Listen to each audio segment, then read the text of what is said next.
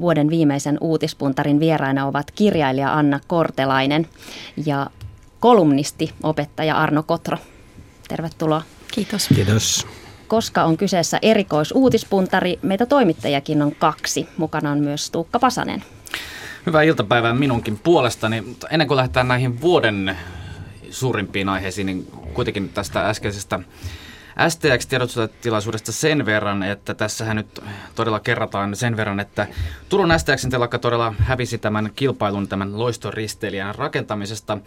Ja nyt Turun sijasta Tämä risteilijä rakennetaan Ranskassa ja lähes miljardin euron tilaus olisi tuonut Suomeen jopa 20 000 henkilötyövuotta.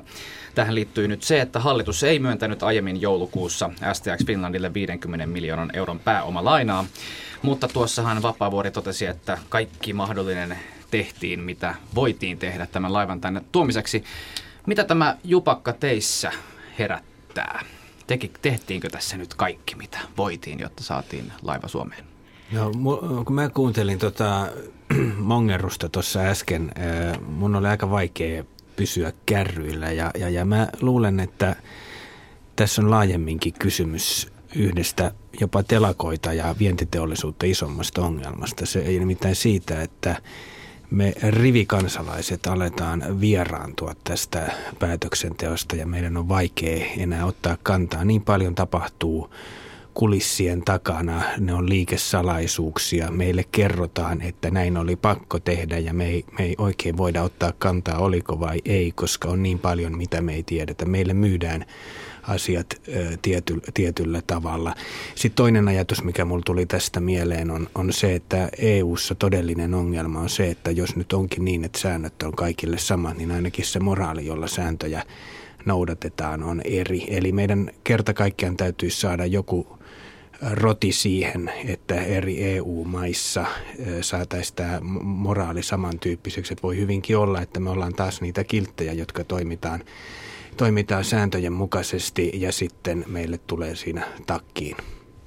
Mulla tulee ainakin doping mieleen jollain tavalla, että, että jossain siellä rivien välissä on se, että kaikkihan sitä käyttää, mutta me ollaan vaan kömpelyyttämme ja kun meillä on vähemmän rahaa sen peittelemiseen, niin me jäädään siitä kiinni. Että jollain tavalla mulla tuli se mieleen.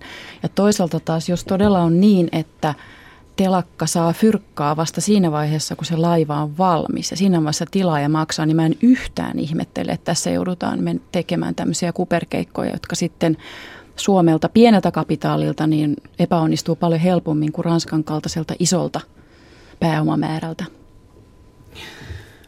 Sovitaan, että STX Finlandin käsittely oli siinä. Mennään, mennään ihan kohta noihin suuriin uutisaiheisiin. Mutta sitä ennen vielä lyhyesti. Sinä olet Arno Kotro kirjoittanut tänä vuonna yhdessä Krister Lübeckin kanssa Lübeckin elämän kerran. Ja Anna Kortelainen, sinä puolesta olet hypännyt tietokirjallisuuden puolelta nyt toiselle puolelle ja julkaisut esikoisromaanisi Ei kenenkään maassa tänä vuonna. Kertokaa muutamalla sanalla, että mistä näissä teoksissa oli kyse ja millaista oli tehdä vähän erilaista työtä tällä kertaa? No tämä Veitsen terällä kirja, jonka, jonka tein yhdessä Christian Lübeckin kanssa, niin se tosiaan kertoo Kristerin tarinan. Krister on aika hämmentävä hahmo. Hän on entinen kuritushuonevanki, taparikollinen, vaikeasti päihdeongelmainen. Lyhyesti sanottuna toivoton tapaus oli, oli mies 26-vuotiaaksi asti ja yritti eri, eristyssellissä itsemurhaa ja, ja, ja oli vankilassakin se kaikkein mahdottomin häiskä, kunnes sitten päätti muuttaa elämänsä ja kävi koulut loppuun ja pyrki lääkikseen ja opiskeli lääkäriksi ja lopulta valmistui kirurgiksi ja on tällä hetkellä yksityissairaalan omistaja. Tämä oli, oli hämmentävä, hämmentävä seikkailu pujahtaa tähän Kristerin maailmaan ja kiinnostava, kiinnostava kirjallinen kokeilu myös, että miten pystyy kirjoittaa ehkä elämäntarina tai henkilökuva on parempi sana kuin elämäkerta. Mun ja Kristen toive on se, että se olisi pikkasen enemmän kuin yksi elämäntarina, että se olisi myös tämmöinen rohkaiseva esimerkki monille, jotka pitää itseään mahdottomina toivottomina tapauksina. Toivottavasti vaikka vankiloissa ja missä liian lastenkodeissa sitä luettaisiin, että toivottomia tapauksia ei ole. No mun romaanin tausta taas on puolestaan se, että mä oon aina ollut kovin kiinnostunut poliittisesta historiasta, jonka läpi mä katson ehkä kunkin uutisvuodenkin otsikoita. sen, sen takaa mä näen vaikkapa 30-luvun jotain vastaavia kehityskulkuja ja niin päin pois. Ja, ja toinen mun kiinnostus on aina ollut suomalainen sotahistoria, varsinkin jatkosota ja sitten kun mä aloin tutustua mun äitini isän elämään, jossa on paljon katkoksia ja paljon salaisuuksia, niin mä ymmärsin, että tätä kautta mä pääsen kiinni tähän Suomen menneisyyteen, joka mua kiinnostaa. Mutta siinä tietysti sitten piti lähteä sinne sepitteen tielle juuri sen takia, että siinä on paljon semmoisia kertomattomia ja peitettyjä asioita, joita, joita ei enää sinällään voi selvittää tietokirjan tai, tai tutkimuksen avulla ja sen takia mä sitten uskaltauduin sepittämään. Mutta se on myöskin mun semmoinen, äh, se edustaa semmoista tahtoa kirjoittaa myös epämuodikkaista asioista. Ehkä mikään poliittinen romaani ei tällä hetkellä ole ihan siellä trendin, trendin harjalla, että ehkä olisi trendikkääpää kirjoittaa vaikkapa parisuudekriisistä Tallinnan risteilyllä, mutta se ei niin kuin hirveästi napannut ja sen takia mä... Tämä laihdutusopas. Laihdutusopaskin voisi varmaan olla kauhean trendikäs, mutta että panin nyt sitten kymmenen vuotta elämästäni sen kirjoittamiseen ja sen takia yksi vuosi tuntuu vähän lyhyeltä ajalta, että, että mä mun jänteeni uno, uno, jotenkin ulottuu tuonne paljon kauemmas. Aloitetaan kuitenkin tämän vuoden isojen uutisten pohdinta tai isojen puheenaiheiden poliittisista merkkipaaluista. Tänä vuonna on käyty kahdet vaalit, presidentinvaalit ja kuntavaalit. Palataan alkuvuoden presidentinvaalien jälkeisiin tunnelmiin 5. helmikuuta. tunnelma on tällä hetkellä, Sauli Niinistö? Tunnelma on aivan upea, niin kuin varmaan kuuluu.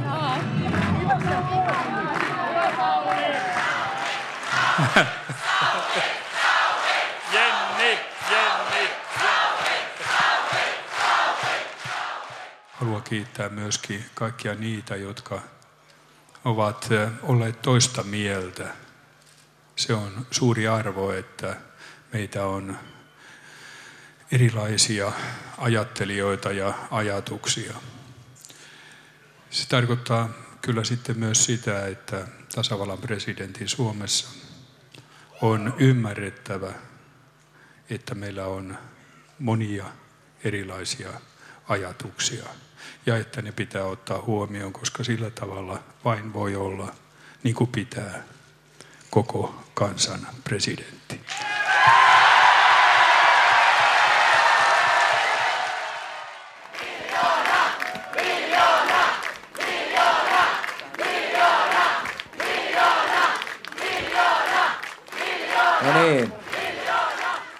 Kaikki kysyy tietysti, mikä on nyt fiilis.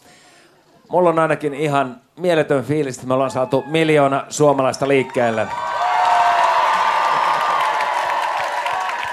Mä haluan, että kampanja tehneet ihmiset ja taiteilijat tulkaa tänne taakse lavalle, koska tätä tulosta ei ole saatu yksin. Tässä on ollut aivan mieletön tiimi mukana. Tällaisia tunnelmia siis toisen, presidentinvaalien toisen kierroksen jälkeen vaali-iltana. Tasavallan presidentti Sauli Niinistö aloitti virkakautensa ensimmäinen maaliskuuta. Mikä on teidän mielestänne muuttunut vai onko jokin muuttunut? No mun on ainakin vielä vähän vaikea totuttautua siihen ajatukseen, että – presidentti Niinistö edustaa nyt se tavallaan ylintä esivaltaa, että mulla ei ihan vielä ole niin kuin mennyt se jakeluun varsinaisesti. Johtunee ehkä siitä, että silloin vaalikampanjan aikaan yllättävän moni Niinistön kannattajana julkisuudessa käytti ensiargumenttina Niinistön edustavuutta ja se on ehkä semmoinen jotenkin presidenttiinstituution pinnallistumisen perusoire, että se, että osaa kävellä kalustetussa huoneessa sujuvasti ja puhua kivasti ulkomaankieliä, niin minusta se nyt on aika matala vaatimus nykymaailman aikaan, niin sen takia mä en ole ainakaan vielä pystynyt kalibroimaan itseäni tähän uuteen valtionpäämiehen, mutta mä olenkin aika, mulla on aika pitkät piuhat tämmöisissä asioissa. Niin, ei kai tässä vielä hirveästi ole tapahtunut mitään sellaista merkittävää, että, että voisi määritellä vaikka nyt esimerkiksi ulkopolitiikassa, että mikä olisi muuttunut tai, tai yhteiskunnan il, ilmapiirissä ja, ja, ja on tietty, tietysti hallitusohjelma ja niin edelleen, jotka sitoo, että mikä meidän linja Suomessa on. Että enemmänkin, jos jotain muutosta hakee, niin äh, ehkä mä näen jollain lailla sitten kuitenkin sen pienenä piristysruiskeena, että tuon pitkän halosen kauden jälkeen tulee sitten kokoomuslainen presidentti. Mun henkilökohtainen näkemys on se, että meillä on aika raskasta ja suomettumisen perintö esimerkiksi ulkopolitiikassa ollut ja Halonen ja Tuomioja on, edustaa tietyssä mielessä sen, sen jatkumoa, niin minä, joka olen, olin Niinistön kannattaja, vaikka monissa sisäpoliittisissa kysymyksissä olenkin vasemmistolainen, niin nyt valittiin ulko- ja turvallisuuspolitiikan johtajaa, niin kyllä mä näen sen ihan piristävänä, että nyt tämän pitkän SOSDEM-kauden jälkeen niin presidenttinä on kokoomuslainen. Sanoi Arno Kotro. Toisena uutispuntarin vieraana on tänään Anna Kortelainen. Presidenttiehdokas Pekka Haavisto sai taakseen ennennäkemättömän kampanjan. Nuoret ja taiteilijat innostuivat häntä tukemaan. Järjestettiin tukikonsertteja, Ultra Bra teki paluukeikan. Innostus kuitenkin laantui nopeasti, kun vaalit olivat ohi. Jäikö tästä teidän mielestänne tästä tunnelmasta, tästä innosta jälkeen jotain konkreettista tulevaisuuden kannalta? Joo, se on jännä, että se kuheruskuukausi päättyi kyllä harvinaisen nopeasti. Että se, se on aika hämmästyttävää, että siitä ei kuitenkaan sille ei saatu mitään erityistä jatkoa. Että musta tuntuu jopa, että se suli jonkunnäköiseen tanssiin tähtien kanssa tämmöiseen vähän, vähän kaupallisiin jatkoihin. Että mitään sen kummempaa ainakaan mä en ole nähnyt, joka on tavallaan harmi ottamatta kantaa nyt vaalien lopputulokseen, niin se oli jotenkin aika sähäkkä tämmöinen karnevaali nimenomaan nuorten näkökulmasta, niin, niin ihan sääli, jos, jos se mitä nyt se jatko olisi voinut olla? Niin, mitä, mitä, se. mitä sä ajattelet, mm. kun sä toivoit jatkoa, niin sanoisi joku esimerkki, että mitä se olisi Siis tietenkin ehkä vanhaa mallia, että siitä olisi seurannut joku kansalaisliike tai joku tämän tyyppinen, josta, josta kylläkin Niinistö ehkä eniten puhuu juuri siitä, että pitäisi enemmän – siirtää, siirtää toimintaa, toimintavaltaakin nimenomaan kansalaisliikkeelle ja järjestöille ja tämmöiselle niin vapaamuotoiselle ei-palkkatyölle, jossa, joka sitten ottaisi vaikkapa sosiaalityötä tehdäkseen näin poispäin. Mä, mä itse huohdin helpotuksessa siinä vaiheessa, kun mä näin, ketkä kaksi on vikalla kierroksella. Mä totesin itselleni, että olipa se presidentti sitten Haavisto tai Niinistö, niin hyvä presidentti saadaan. Ja mua ilahdutti siinä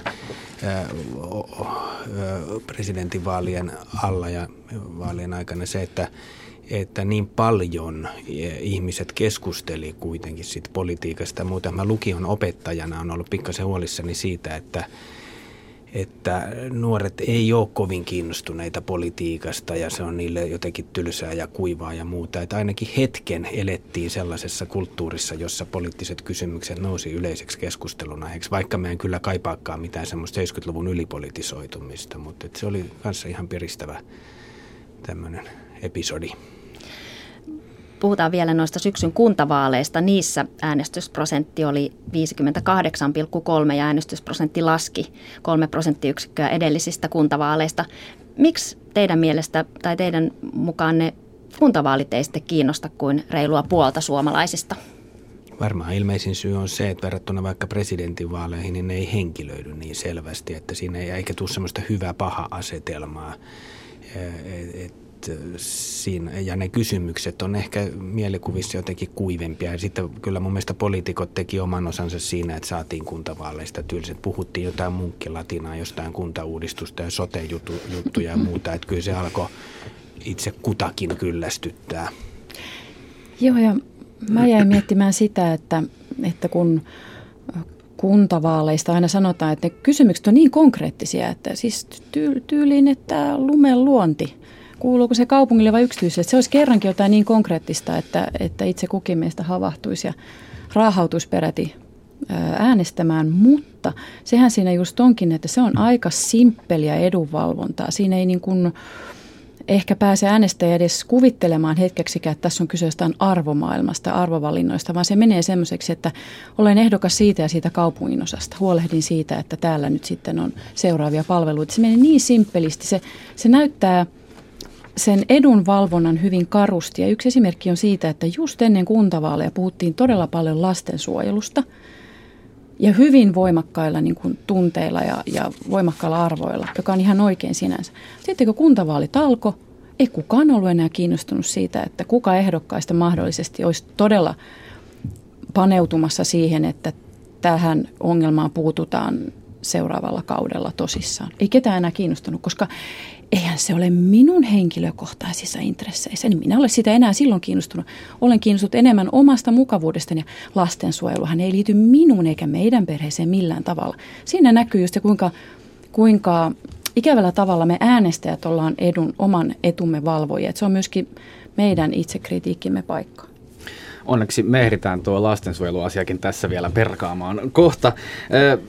Mutta näistä vaaleista ja kampanjoista, nyt kun Niinistö no, tota, oman vaalikampanjansa aikana nosti yhdeksi teemaksi tämän nuorten syrjäytymisen ja sitä vastaan taistelun, niin yksi näistä keinoista hän oli tämä kovaakin julkisuutta saanut kampanja Ihan tavallisia asioita, joka julkaistiin syyskuussa. Ja tämä nettisivu tavallisia.fi sai osakseen kiitosta sekä irvailua. Kritikot sanoivat, ettei kampanjan asioilla ole mitään tekemistä nyt varsinaisten syrjäytyneiden nuorten kanssa. Mutta sitten toisaalta kritiikkiin vastattiin, että itse asiassa tässähän pyritään nyt ennaltaehkäisemään tulevia nuoria syrjäytymästä ja kuinka sitä vastaan voitaisiin taistella. Erilaisia keinoja listattiin, millä nuorten arkea voidaan parantaa. Muun muassa poimitaan tästä kolme kolme lainausta. Yksi on älä tutustuta alkoholiin tai edes sen hajuun. Yksi on älä anna nuorelle liikaa rahaa, tavaraa tai herkkuja. Ja yksi levännyt aikuinen on parempi aikuinen. Tällaisia muun muassa monen muun asian ohella toki täällä sivustolla listattiin. No tässähän oli sitten paljon keskustelua, että onko tämä nyt aiheellista vai ei, ja, ja televisiokeskusteluita, radiokeskusteluita, kolumneja, ties mitä. Mitä ajatuksia teillä heräsi tästä kampanjasta ja siitä velloneesta keskustelusta? Mun mielestä se kritiikki ampui pahasti ohi maalin. Et siinähän tämän kampanjan lähtökohta oli se, että nyt keksitään keinoja, jotka ei tarvitse rahaa. Että on erikseen siis sosiaalipolitiikka ja budjettineuvottelut ja sitten on tämä, nämä arjen keinot. Ja, ja nyt mun mielestä tässä meni puurat ja vellit sekaisin. Jos me mietitään suomalaista yhteiskuntaa, niin meillähän on kyllä kansainvälisesti verrattuna hyvä sosiaaliturva, mutta silti meillä on kumman paljon syrjäytyneisyyttä ja yksinäisyyttä ja heitteille jättöä. Ja jos nyt sitten miettii, että miten sitä tilannetta voisi parantaa, niin – ehkä ne ongelmat on just siinä meidän arkisessa kanssakäymisessä ja välinpitämättömyydessä ja tällaisessa.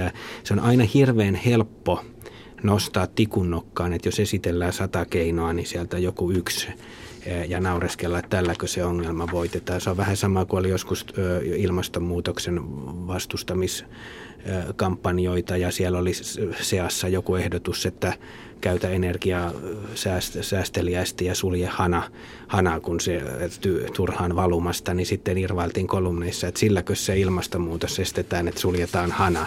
E, ei tietenkään yhdellä keinolla, mutta kun kaikki keinot on käytössä, mä, mä en niin ymmärrä, se, minkä takia se keskustelu sai niin omituisia sävyjä. Ja sitten on tämmöinen, meillä on tämmöinen laumasieluisuuden perinne, että, että valitaan aina yksi irvailtava henkilö tai, tai asia. Ja sitten kaikki kynnelle kykenevät kolumnistit ja nettikirjoittelijat ja muut niin hyökkää sen kimppuun. Ja tästä tuli tämmöinen hyvä vihollinen tästä Niinistön alkuun panemasta kampanjasta. Ja sitten se on koomista, että se leimattiin jotenkin oikeistolaiseksi, vaikka sehän ei ollut Niinistön kampanja, vaan se oli äh, hänen hän, hän pisti pystyyn tämmöisiä työryhmiä, joissa sitten oli ihmisiä niin kuin oikealta ja vasemmalta ja joka paikka. Ja, ja nämä työryhmät sitten etsi näitä keinoja. Et siinäkin mielessä äh, tämä kritiikki oli aika kummallista. Mä en yksinkertaisesti näe mitä pahaa näissä, mitä pahaa se Niinistö nyt meni tekemään, kun pisti tämmöiset työryhmät miettimään keino, miten arjessa voitaisiin enemmän pitää toisistamme huolta. Eihän se ole sitä paitsi millään tavalla poissa näistä tästä virallisesta sosiaaliturvasta ja palve- sosiaali- ja terveyspalveluista, joihin esimerkiksi minun mielestä tarvitaan enemmän resursseja kuin mitä tällä hetkellä on käytössä. Aivan. Varmasti niissä vastareaktioissa oli osittain sellaista tahallista väärinymmärrystä, se on selvää. Siis sellaista ikään kuin, niin kuin sen työryhmän työn tulosten ottamista niin kuin riidan haastamisena. Ja se on sinänsä turhaa, mutta mä olen sitä mieltä, että jos kuitenkin niin kuin oikeistotaustainen presidentti, jos tämä on ensimmäinen hänen tämmöinen julkinen ulostulonsa, niin kuin nykysuomeksi sanotaan, tämä työryhmä, joka on kuitenkin äh, hänen, äh, niin kuin kummise, hän on ikään kuin kummisetänä sille ja kaikki varmasti olivat siitä työryhmästä tietoisia, että tämä on nyt jatkoa sille Niinistön kampanjalle. Nyt lunastamme sitä lupausta, jonka hän teki niin jos siihen ei reagoida voimakkaasti, niin silloin ollaan takaisin siinä konsensus Suomessa, jota ehkä nyt ei enää haluta takaisin. Ja mä oon toisaalta iloinen siitä, että politiikka on tullut takaisin politiikkaan, että saa myös politisoida asioita. Se on sinänsä huvittavaa, että, että politikoiminen tai politisoiminen on, on kirrosana, että jopa eduskunnassa syytetään poliitikkoja, että ei saa politisoida tätä asiaa. No minkä takia siellä sitten niin, ollaan? Niin opettaja syytettäisiin niin. siitä, että se opettaa. Niin, niin siis vähän semmoinen, että, että virkamiehän täällä vaan ollaan, mutta kun he eivät ole virkamiehiä. Ja sen takia musta oli hyvä, että siitä syntyi niin ärhäkkä debatti, koska kieltämättä – kyllä osa näistä vähän, vähän niin kuin brändityöryhmänkin iskulausesta, niin osa oli kyllä aika provosoivia, siis semmoisia Strömsö-juttuja, että kyllä muakin vähän nyppäsi. Ne on vähän sen tyyppisiä ne ideat, että vähän niin kuin terveysvalistus yleensä menee perille niille, jotka jo syövät niitä vitamiineja, jotka jo vahtivat sitä, sitä perheen syömistänsä, niin, niin se menee parhaiten läpi siellä, että ehkä osa vanhemmista sitten syyllistyy siitä, että se leipominen kuitenkin ei tapahdu luomu mutta, jauhoilla. Mutta syrjä... se ei mene ihan maaliin. Syrjäytymistä on ehkä tehokkainta ja parasta estää ennen kuin ollaan katuojassa. Että, että just se kampanjakin kaiketi oli suunnattu sellaiselle keskiluokalle, jolla vielä toistaiseksi kai menee hyvin, mutta josta sitten mahdollisesti pudotaan sinne, sinne tuota, syrjäytyneistöön tai muuta. Että, että niin, jos meidän yhteiskunta polarisoituu, niin mä en usko, että siellä on niin valtavasti. Nimenomaan polarisoitu, hmm. kärjistyy se hyvinvointi ja pahoinvointi kärjistymistään kärjistyy, niin silloin semmoinen keskivaiheen, keskiluokan niin kuin syyllistäminen siitä, että ollaanko tässä nyt kuitenkin kaltevalla pohjalla, kun ei olla. Ne, joilla asiat on hyvin, on harvinaisen hyvin. Yksi asia vielä tästä syrjäytymisestä. Mitä, mitä te olette mieltä tästä, kun nythän vuodenvaihteessa tulee nuorisotakuu voimaan, joka meinaa sitä, että kaikille alle 25-vuotiaille kolmen kuukauden sisällä työttömäksi ilmoittautumisesta tarjotaan harjoittelu, työ, opiskelu tai työpajapaikka.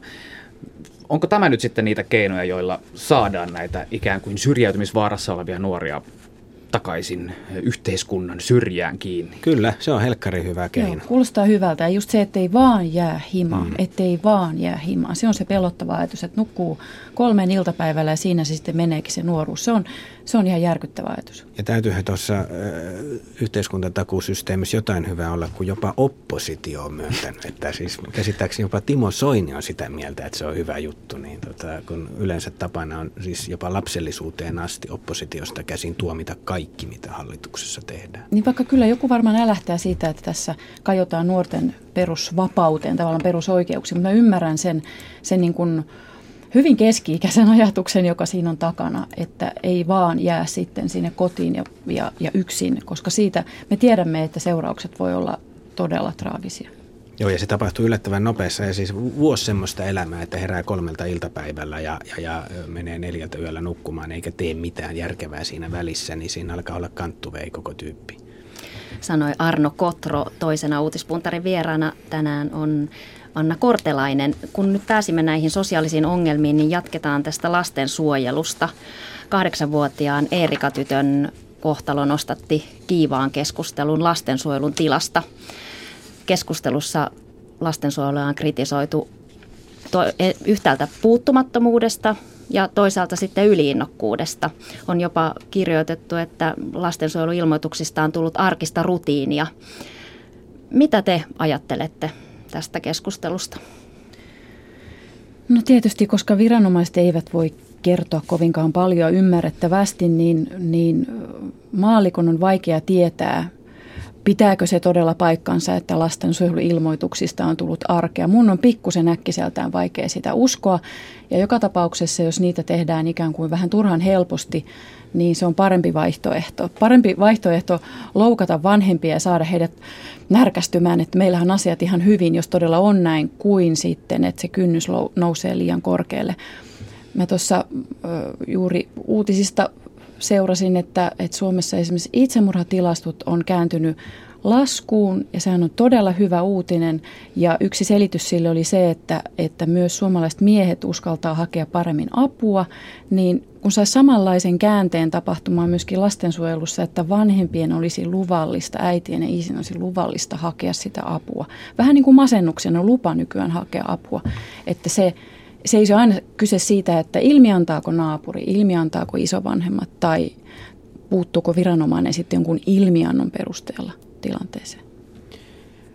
Kun mä mietin näitä päättyvän vuoden uutistapahtumia, niin tämä kahdeksanvuotiaan tytön surma tai, tai kiduttaminen kuoliaksi, niin oli, oli sellainen, sellainen uutinen, että itse kahden pienen tytön isänä, niin mä en, mä en pystynyt sitä oikein lukemaan ja yritin vältellä koko keskustelua, koska se on, oli mulle, mulle liikaa ne mielikuva, mitä siellä on tapahtunut. Ja, ja jotenkin tuli mieleen, ehkä tämä nyt palautuu nyt sitten tähän, mistä puhuttiin vähän aiemmin tästä syrjäytymistä, Niinistön alkuun syrjäytymisen vastaisesta kampanjasta ja sitten arkisesta välittämistä, niin sen sijaan, että, että jatkuvasti oltaisiin viranomaisiin yhteydessä, niin me tarvittaisiin enemmän äh, siis terveellä tavalla silmiä ja korvia sille, mitä meidän ympärillä tapahtuu, naapureiden kanssa yhteydenpitoa ja muuta, että tilanteet ei pääsisi tolle asteelle. Että nykyään liikaa voi voi neljän seinän sisällä tapahtua karmeuksia, että mehän edelleenkin ainakin joissakin piireissä Suomi muistetaan, meidät muistetaan maana, jossa Maunulassa makasi, oliko se nyt kuusi vuotta mies kuolleena omassa asunnossaan ilman, että kukaan ihmetteli mitään. Ulkomaalaiset ihmettelee sitä, että miten välinpitämättömiä sukulaiset tai, tai naapurit on ja sitten toisaalta miten hyvä sosiaaliturva on, kun jopa vuokra oli noussut siinä matkan varrella ja viranomaiset oli siinä sitten sopivasti nostaneet asumistukea sen verran, että ei vuokranantaja ihmettele, että vuokrat on maksamatta. Eli, eli jotain tarvittaisiin enemmänkin kuin lastensuojelussa – niin siellä ar- ar- arkitasolla ja ihmisten välisissä yhteyks- yhteydenpidossa. Mikä toinen mun mielestä merkittävä tämän vuoden uutinen, joka liittyy tähän samaan aihepiiriin, on ollut nämä perhesurmat. Eli, eli alkuvuodessa taisi olla kaksi Helsingissä tämmöistä Laajasalossa ja Boulevardilla – jotka kertoo siitä, että on, on semmoista järkyttävän huonoa oloa, joka ei sitten välttämättä ainakaan tässä toisessa tapauksessa näkynyt ulospäin mitenkään. Tai ne kulissit oli niin, niin vahvat, että ilmeisesti jonkin sortin menestynyt yritysjohtaja ja raha, rahaa on ja hyvä asema ja sitten tapahtuu jotain tällaista. Että ei, ei ollut, siis sosiaaliset suhteet ei ole terveellä pohjalla, jos ympäristössäkään ei havaita sitä huonoa oloa. Tai ei ole ketään näillä tyypeillä, jolle voisi ajoissa puhua siitä, että nyt ei mene, mene nappiin. Ja mulla on kanssa tullut mieleen liittyen tähän huostaanoton ideaan, joka tietysti meille kaikille puhuu jotakin siitä, millainen äiti tai isä pitäisi olla, mikä on riittävä hyvää vanhemmuutta, mitä lapsen tulee sietää – lapset on yleensä aina niin lojaaleja vielä vanhemmillensa, mitä oikeastaan niin kuin lasten ja vanhempien välillä tapahtuu. Ja mä katsoin eilen televisiosta dokumentin ö, sotalapsista Ruotsissa ja saman tien aloin ajatella huostaanotettuja lapsia ja sitä, sitä niin kuin hyvän ja pahan taistelua, joka siinä on. Et tarkoitus on hyvä, niin kuin sotalasten lähettämissä Ruotsiin, tarkoitus oli hyvä, mutta siellä motiivien takana oli myös, siellä oli politiikkaa, siellä oli kaikenlaista laskelmointia, se on niin kuin Suomen ja Ruotsin välistä tämmöistä äm, kaupankäyntiä, siinä oli hyvää tahtoa, siinä oli paljon väärinkäsityksiä ja paljon välinpitämättömyyttä. Eli nämä asiat kietoutuu toisiinsa niin kuin luultavasti koko tässä niin kuin huostaanoton ja siinä koko instituutiossa, että mitä sillä halutaan saada aikaiseksi, mitä se seuranta on, jos sitä ollenkaan on, onko se tuomio lapselle, että hänet viedään vanhemmiltansa niin tutkimukset näyttää, että välttämättä se elämänkaari siitä eteenpäin ei olekaan kauhean lupaa, vaikka yritetään tehdä jotain radikaalia ja hyvin. Että jollain tavalla niin kuin, tämä ajatus näkyy jo siellä, siellä niin kuin sotalasten tilanteessa ja nyt tiedämme, kun siitä on niin paljon aikaa, että mitä pahoja jälkiä se on jättänyt melkein kaikkiin sotalapsiin ne vuodet. Hei, epäortodoksinen välikommentti. Tässä on nyt sotalapsia ja perhesurmia ja, ja, ja ties mitä kuolemaa ruumia. Onko todella näin synkkää? Hei, et, on. on, on. Ei, Kyllä se Kertokaa nyt jotain kivaa. Tässä vuodessa ei ole ollut mitään piristävää. Paitsi maailmanloppu. niin, se, nimenomaan. se on peruutettu. Aivan se peruutettiin, joten kaikki on hyvin, ei hätää. Ö, mennään tosiaan vähän eteenpäin. Jatketaan ihan lyhyen verran vielä tässä, kun päästiin kuitenkin Ruotsiin ja nyt ortodoksitkin on mainittu, eli Venäjään. nimittäin tämä lastensuojeluasiahan oli ja puhuttiin myös tässä Suomen ja Venäjän välisessä suhteessa ja siinä nähtiin myös mukana politiikkaa. Kuunnellaan Maria Mannisen raportti lokakuulta nopeasti tähän väliin. Что касается информации, представляемой Йоханом Бекманом, Suomen toimia julkisuudessa haukkuneen Venäjän lapsiasiamiehen linja alkoi lieventyä heti, kun Venäjän omakin media alkoi oikoa hurimpia väitteitä Suomen lastensuojelusta. Tänään hän myös joutuneensa tarkistamaan erityisesti Juhan Beckmanin antamia tietoja.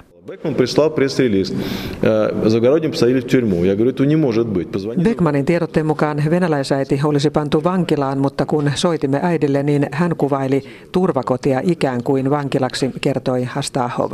Tietoja vääristellään Astahovin mukaan puolin ja toisin ja syynä on usein juuri venäläisten tunteenomainen suhtautuminen perheeseen. Riippumatta siitä, onko lasta lyöty vai ei, äiti huutaa apua, kun lapsi häneltä viedään, sanoo Astahov. Tuoreimman tapauksen ohella Astahov muistuttaa edellisestä ja kaivelemaan on jäänyt erityisesti Antonpojan tapaus, josta lopullinen ratkaisu edelleen puuttuu. Niin, syksyllä todella neljä äh, venäläisäidin lasta otettiin huosta, huostaan Vantaalla. Ja lokakuussa venäläinen uutistoimisto levitti tietoja, jonka mukaan venäläisiä kehotettiin olemaan matkustamatta Suomeen, koska Suomessa venäläislapsia otetaan huostaan ilman todellista syytä. Keskustelun varmasti kaikki muistavat ja siitähän tuli isotkin poliittiset selkaukset. Mitä tämä herätti teissä ajatuksia? Onko Venäjän mediassa kaikki ihan kunnossa? No mulla taisteli tavallaan kaksi semmoista ajatusta silloin, kun se asia oli oikein akuuttia, koska tahansa se saattaa taas olla akuuttiin. Toisaalta se, että nyt näkee läheltä, mitä informaatiosota on. Se, se oli siis aivan häikäisevää ja, ja todella ärsyttävää, kun ymmärsi, mitä se tarkoittaa. Tämmöistä se on. Et mun mielestä informaatiosota on paljon niin kuin älyllisesti kiinnostavampaa kuin joku kotisivuille tehdyt palvelunestohyökkäykset. Korkeita on aika tylsiä, mutta se oli musta kiinnostavaa. Ja sitten toinen, minkä mä huomasin, jonka mä tässä tunnustan, oli se, että, että mulle tuli semmoinen niin kuin jostain lapsuudesta 70-luvulta semmoinen, semmoinen pelko, että on, nyt, on, nyt on tilanne huono, että nyt on selkkaus Neuvostoliiton kanssa. Et mä huomasin sen jossain tuolla syvällä olevan kauhun siitä, että tämä ei ole hyvä tunne. Tämä on hyvin huolestuttava. Nyt Kekkosen pitää nopeasti tehdä jotakin. Tai tämä en tietysti sanonut kenellekään ääneen, koska Idän se on hyvin karhu heräsi. No, joo, että se on jossain vielä meissä vähän keski-ikäisissä ihmisissä. Kuinka Arno Kotru? No mä kun seurailin tuota keskustelua, niin mua rupesi tavattomasti kiinnostamaan tämä hahmo Juhan Beckman, eli, eli mikä hän on miehiään. Ja lopulta tulisin, tulin siihen tulokseen, että media oikeastaan toimii väärin siinä, että antaa niin paljon sille tilaa. Tällaiset, näitähän on muitakin, siis Juhan Afgran ja Rauni-Leena Luukanen, Kilde ja muita vastaavia tapauksia, jotka voisi sillä tavalla pikkasen hymähdellen ohittaa. Nyt kun hänen suhtaudutaan vakavasti, sivumennen mainiten, tästä tulee varmaan mutta joku syyte niistä nyt, mutta tota, se, se, lisää vaan sitä, että tuommoiseen myllyyn ei kannattaisi vettä heittää yhtään enempää, että, että kannattaisi ohittaa. Se keskustelu menee niin epäälyllisille linjoille ja, ja niin, niin, niin poispäin. Et se toi kyllä semmoisen mielenkiintoisen sivujuonteen tähän. Mutta mä kyllä allekirjoitan tuon saman, että kyllä meidät on, siis kun oma lapsuus meni ö, ydinsodan pelossa ja, ja, ja, ja, ja niissä si, siinä kasvatuksessa, että tuolla rajan takana on, on Inha Itä, e, josta ei voi koskaan tiedä, mitä siellä seuraavaksi tapahtuu, että elämme tulivuoren juurella, niin tuota, aina kun siellä pikkasen jotain rasahtaa, niin kyllä tulee se semmoinen, että karhuhan se siellä. Kansainvälisiin aiheisiin kun pääsimme, niin talouskriisiä ei voi ohittaa vuoden puheenaiheena. Se on hallinnut keskustelua koko vuoden ja EU-huippukokoukset ovat rytmittäneet politiikan vuotta. Kaikki me eurooppalaiset olemme jännittäneet Kreikan ja Espanjan kohtaloa. Pelottaako teitä Suomen ja Euroopan tulevaisuus? No kyllä mua ajoittain pelottaa. Mä myönnän, että se, se käy semmoisena kylmänä rinkinä. Semmoinen hetken ajatus siitä, että jos yhtäkkiä niin kuin luukku avautuu meidän turvallisen kotimme, tämän meidän yhteisen Suomi-kotimme alla. Ja sitten kun alkoi tämä tämä vauhoitus tästä, tästä maailmanlopusta, niin mä tajusin, että tämä on nyt joku semmoinen yhteinen tapa karnevalisoida sitä pelkoa, että mitä jos jonakin päivänä ei pääsekään töihin, koska julkinen liikenne pysähtyy, jos, jos meidän talot kylmenee ja kännykkä enää toimi. Semmoinen joku atavistinen pelko siitä, että mitä jos se leikinlaskun aika onkin sitten ohitse. Se on kyllä hämmentävää, kuinka epävakaa talousjärjestelmä tämä on. Siis joutuu ihan yleisemminkin miettimään, että se sama ihmiskunta, joka saa atomin halki ja äijän kuuhun ja rakentaa internetin ja muuta, niin talous järjestelmien luomisessa on niin onneton, että se onnistuu ryssimään niin sosialismin kuin kapitalisminkin. Että koko tämä meidän perusta on niin käsittämättömän hauras ja epävakaa ja, ja, ja se ei ole mikään ane- anekdootti jossain politiikan marginaalissa, vaan se heiluttelee tavallisten ihmisten elämää koko ajan. Ja, ja tämä vuosihan jää historiaan myös tämmöisenä YT-neuvottelujen vuotena ja tavattoman turvattomuuden vuotena, jos ajattelee työpaikkojen jatkuvuutta ja, ja niin edelleen. Kyllä, jotenkin mä luulen, että ihmiset alkaa jo kyllästyä siihen, kun tulee uutiset ja puhutaan siitä, että milloin mikäkin EU-kriisimaa tarvitsee lisää tukea. Ja sitten se on todellakin hämärtynyt jo. Tämä on myös demokratian kriisi siinä mielessä, että, että, että tavallisen äänestäjän ymmärrys siinä vaiheessa, kun TV-uutisista kuul, kuul, kuullaan eurobondeista ja väliaikaisista vakuusrahastoista ja vivuttamisesta ja siitä, että voidaan kooperoida jälkimarkkinoilla vai ei, niin äh, siihen äh, turvattomuuden tunteeseen yhdistyy sitten semmoinen ärsyyntyminen siitä omasta tietämättömyydestä ja ymmärryksen puutteesta, että hei, äh, niin kuin kintaalla jossain vaiheessa viittaa jo koko systeemille. Tämä vaatii jonkun ratkaisun. Mulle oli yllätys se, että, tai siis aiemminhan arveltiin, että EUn ongelmaksi tulee se, että talo, kansantaloudet on liian erilaisia.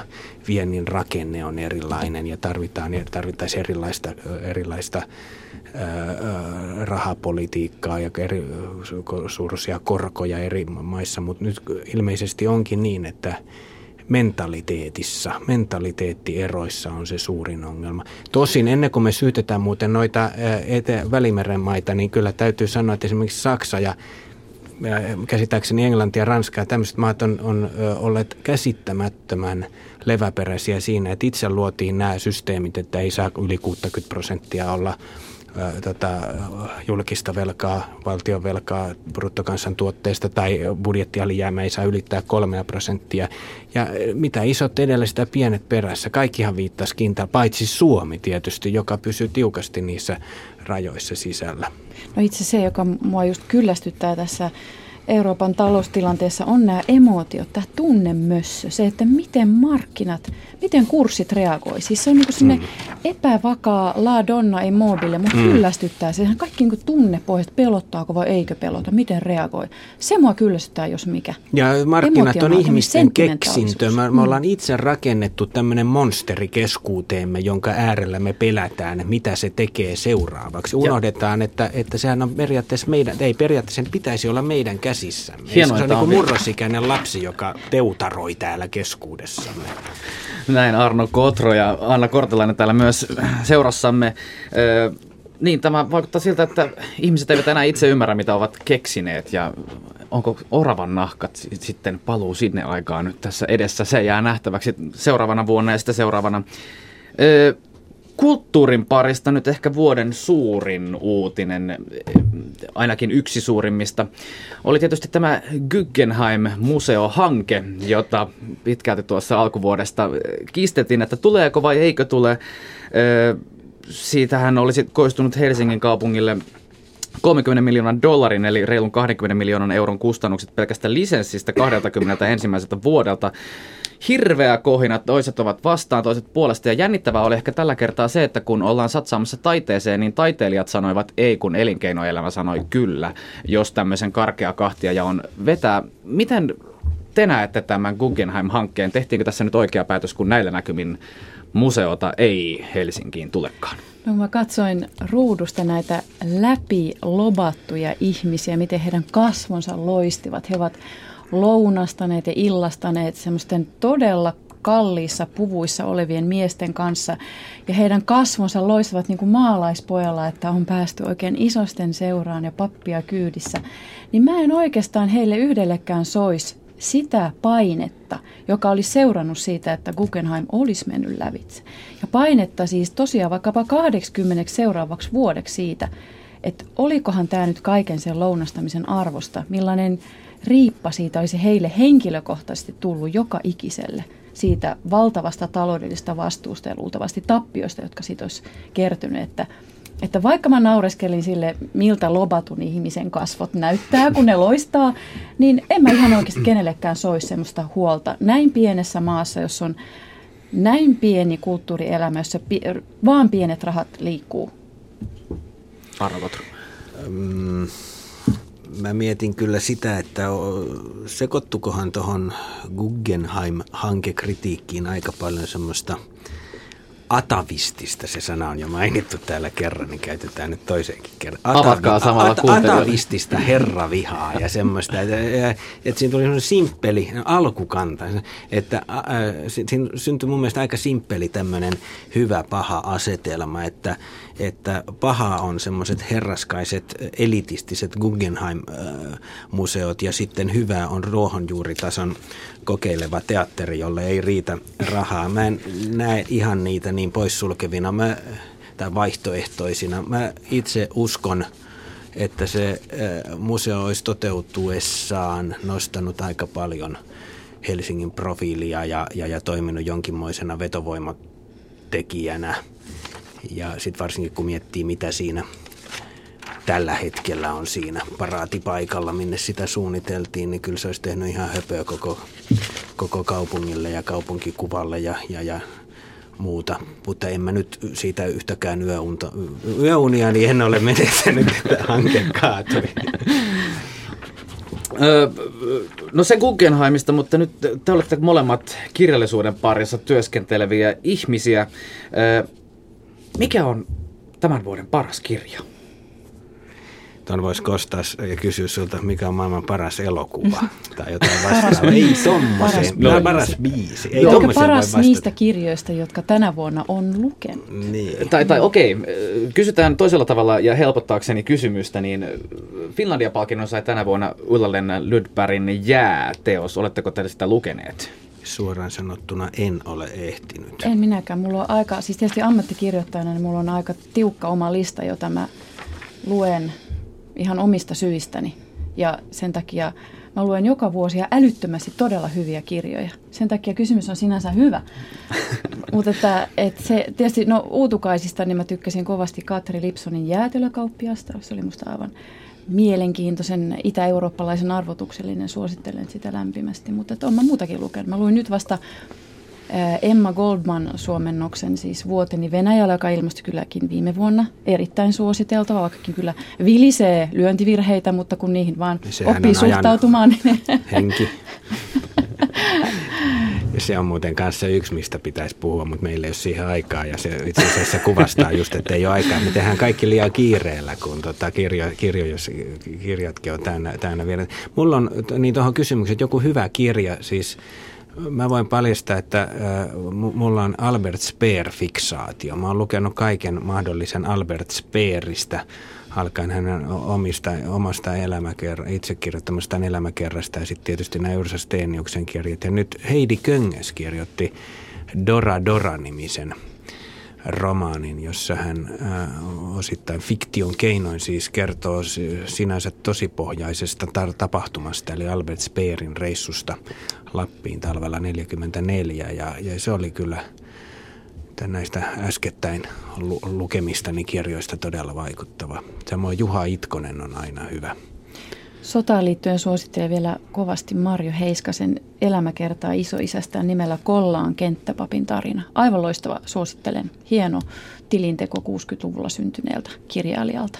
Ja mitä muuten yleisesti tulee kirjoihin niin, ja kuluneeseen vuoteen, niin mun mielestä se on ilahduttavaa, kun jo muutama vuosi sitten, mä muistan kirjamessuilla, messuttiin siitä, että kirja kuolee ja kohta kaikki lukee jostain helkkarin puhelimista niitä tekstejä ja, ja, ja tämmöiset niin kuin kovakantiset kirjat ovat kohta museotavaraa. Katin konti. Tässä tuolla kun joulun alla kävi tuota kaupoissa, niin siellä oli ihan hullumylly päällä ja, ja, ja hieno kirja elää ja voi hyvin. Se on yksi hieno, tai se on tämmöinen epäuutinen, että sitä romahdusta ei tapahtunutkaan, ainakaan vielä.